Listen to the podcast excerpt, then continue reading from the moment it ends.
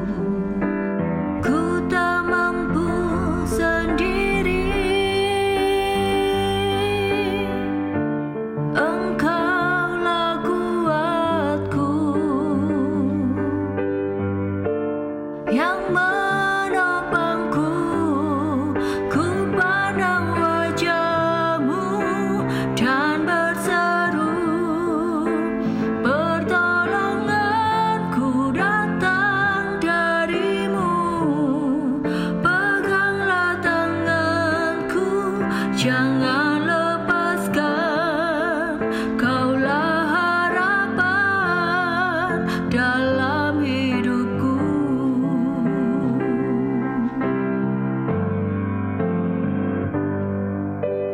Bukan dengan kekuatanku ku dapat jalani hidupku. Tanpa Tuhan yang disayang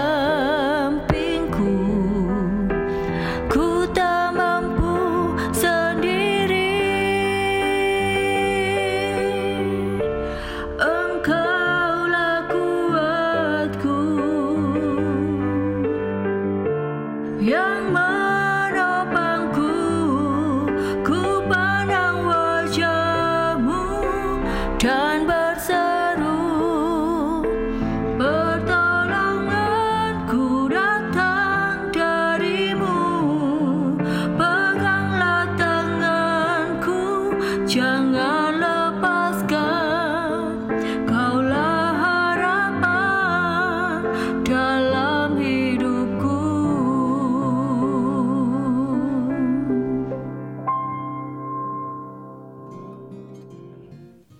Nats firman Tuhan pada hari ini terambil di dalam kisah para rasul 7 ayat yang ke-30 hingga yang ke-40.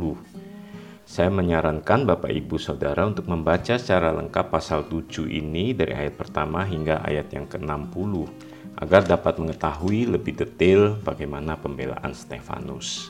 Saya akan membacakan hanya ayat yang ke-30 saja. Dan sesudah 40 tahun tampaklah kepadanya, yaitu Musa, seorang malaikat di padang gurun Gunung Sinai, di dalamnya lah api yang keluar dari semak duri. Saudara tentu mengenal Stefanus bukan? Ya, Stefanus adalah seorang diaken di antara tujuh diaken yang dipilih pada waktu itu untuk para membantu para rasul melayani orang miskin. Stefanus yang masih muda itu dengan semangat, penuh karunia, kuasa yang dari Tuhan mengadakan mukjizat, memberitakan Injil, dan melayani Tuhan dengan sungguh-sungguh. Tindakan dia mengakibatkan dirinya dipanggil untuk disidang di hadapan mahkamah agama yang pada saat itu tidak senang dengan apa yang dia lakukan. Nah, bagaimana pembelaan Stefanus ini? Dia melakukannya dengan menceritakan tentang kitab Taurat yang berisikan tentang kitab kejadian, yaitu menceritakan bagaimana kehidupan para bapak leluhur mereka yang mana kita tahu bahwa ahli Taurat itu sangat menguasai hukum Taurat yaitu menceritakan kehidupan Bapak Abraham, Ishak, Yakub, dan Yusuf dan juga bagaimana bangsa Israel tinggal di tanah perbudakan di Mesir selama ratusan tahun. Kemudian Allah memanggil Musa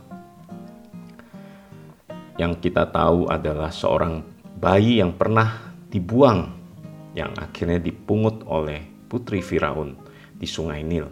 Musa tumbuh menjadi seorang pemuda di tengah istana yang begitu mewah, penuh dengan kenyamanan, dibekali dengan pendidikan yang tinggi di zaman Mesir pada saat itu dan pada akhirnya di usia yang ke-40 dia bergumul untuk kembali kepada bangsanya bangsa Israel. Namun dia membunuh orang Mesir yang mengakibatkan dia akhirnya pergi ke sebuah tanah yaitu uh, tanah Median di mana dia hidup sebagai perantauan selama 40 tahun. Di usia yang ke-80 inilah Musa berjumpa dengan Allah pertama kalinya dalam wujud nyala api yang keluar dari semak duri. Di tempat inilah Musa menerima sebuah mandat dari Tuhan untuk boleh memimpin bangsa Israel keluar dari tanah perbudakan Mesir menuju ke tanah perjanjian sepanjang 40 tahun lamanya. Dan kemudian Stefanus melanjutkan dengan cerita-cerita berikutnya tentang raja-raja mulai Raja Daud, Raja Salomo, dan bagaimana bangsa Israel dibuang. Dan sampai akhirnya tentang dia bercerita tentang Kristus yang adalah Tuhan yang sedang dia beritakan itu. Lalu dia melawan raja eh, melawan para mahkamah agama itu di dalam ayat yang ke-53 dia berkata demikian. Kamu telah menerima hukum Taurat yang disampaikan oleh malaikat-malaikat, akan tetapi kamu tidak menurutinya. Wow, kalimat ini sungguh keras dan membuat marah para petinggi-petinggi agama pada saat itu sehingga akhirnya Stefanus dihukum mati. Seperti yang kita dapat baca dalam ayat yang ke-60 sambil berlutut ia berseru dengan suara nyaring, Tuhan janganlah tanggungkan dosa ini kepada mereka. Dan dengan perkataan itu meninggallah ia. Saudara tentu mengerti arti kata history yang artinya sejarah. Jika kata ini kita bagi menjadi dua suku kata yaitu his dan story, itu artinya adalah cerita tentang dia. Ya, kisah hidup para bapak leluhur yang diceritakan tadi, Musa, lalu raja-raja, lalu kita juga mendengar bagaimana kisah hidup Stefanus yang masih muda ini, yang pada akhirnya dia menjadi martir muda. Dia adalah seorang diaken yang mati muda karena membela imannya dia sungguh-sungguh melayani Tuhan. Kisah hidupnya adalah kisah tentang dia. Kita dapat melihat bagaimana cerita tentang dia di dalam kisah hidup para dari para bapak leluhur, para orang-orang percaya yang dipanggil Tuhan untuk melayani dia. Nah, saudaraku, bagaimana dengan kita pada saat ini?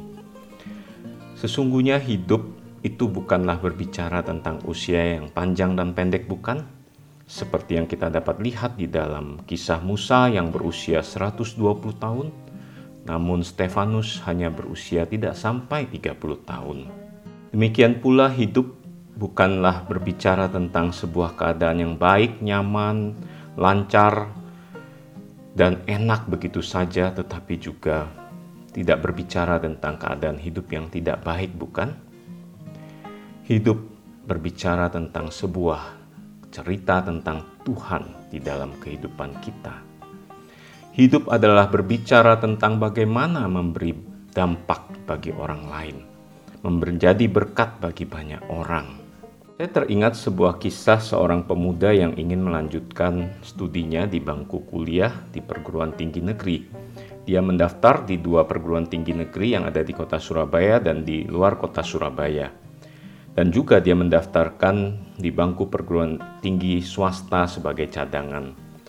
Hari Senin dia tinggal kuliah di perguruan tinggi swasta tersebut. Nah, pada hari Sabtu itu muncullah pengumuman dan ternyata dia diterima di perguruan tinggi negeri di luar Surabaya. Dia sangat kecewa, dia bergumul, wah ternyata saya harus meninggalkan kota Surabaya yang tadinya dia sempat tinggal empat bulan lamanya di sana dia cukup menikmati kehidupan kota Surabaya metropolis itu. Kemudian dia berkonsultasi dengan kakak kelas. Semua menyarankan agar dia tetap di Surabaya saja, kuliah di perguruan tinggi swasta tersebut, dan berkata ngapain pindah ke kota tersebut. Enak kan di Surabaya, semua fasilitas lengkap, nyaman, mewah, kehidupan metropolis, sudah punya teman banyak, dan juga nanti dapat pacar orang Surabaya yang putih-putih dan cantik-cantik. Demikian kata kakak kelas. Saya tertawa ketika mendengar cerita ini. Namun akhirnya sang pemuda bergumul dan akhirnya memutuskan untuk mengambil keputusan melanjutkan ke perguruan tinggi negeri seperti cita-cita yang semula walaupun tinggal di kota kecil. Nah, ternyata di dalam perjalanan itulah dia bertemu dengan Tuhan Yesus. Dia mengaku dosa di hadapan Tuhan dan menerima Tuhan sebagai juru selamatnya. Lalu kemudian dia juga berjumpa dengan kekasih hatinya dan akhirnya menjadi pasangan hidupnya yang mendampingi dia untuk mengarungi kehidupan yang penuh dengan perjuangan dan tantangan tersebut. Saya mendengar pemuda dan pasangan hidupnya terus uh, tersebut masih terus berjuang memberitakan Injil Tuhan, menceritakan Tuhan di dalam hidupnya dalam pergumulan hidupnya mereka sehari-hari. Nah, bagaimana Bapak, Ibu, saudara sekalian, dan saya di dalam menyikapi kisah hidup kita? Apakah kita sungguh-sungguh membiarkan hidup kita adalah sebuah hidup yang menceritakan tentang Tuhan? Bagaimana kondisi hidup kita saat ini? Mungkin kita sekarang di dalam keterpurukan ekonomi. Apakah yang Tuhan ingin ceritakan di dalam hidup kita tersebut? Mungkin kita sedang bertengkar dengan pasangan hidup kita. Apakah kita dapat menemukan Tuhan dan menceritakan Dia di dalam pergumulan hidup berpasangan tersebut? Ada banyak kesulitan demi kesulitan dalam hidup, ataupun kelancaran demi kelancaran dalam hidup. Apakah kisah hidup kita adalah sebuah kisah hidup yang menceritakan tentang Dia? Marilah, Bapak Ibu, kita mengambil sebuah tekad di hadapan Tuhan menjadikan hidup ini adalah sebuah kisah tentang Dia yang adalah Allah kita. Tuhan Yesus memberkati kita. Mari kita bersama berdoa. Terima kasih Tuhan untuk anugerah hidup yang Kau berikan pada kami.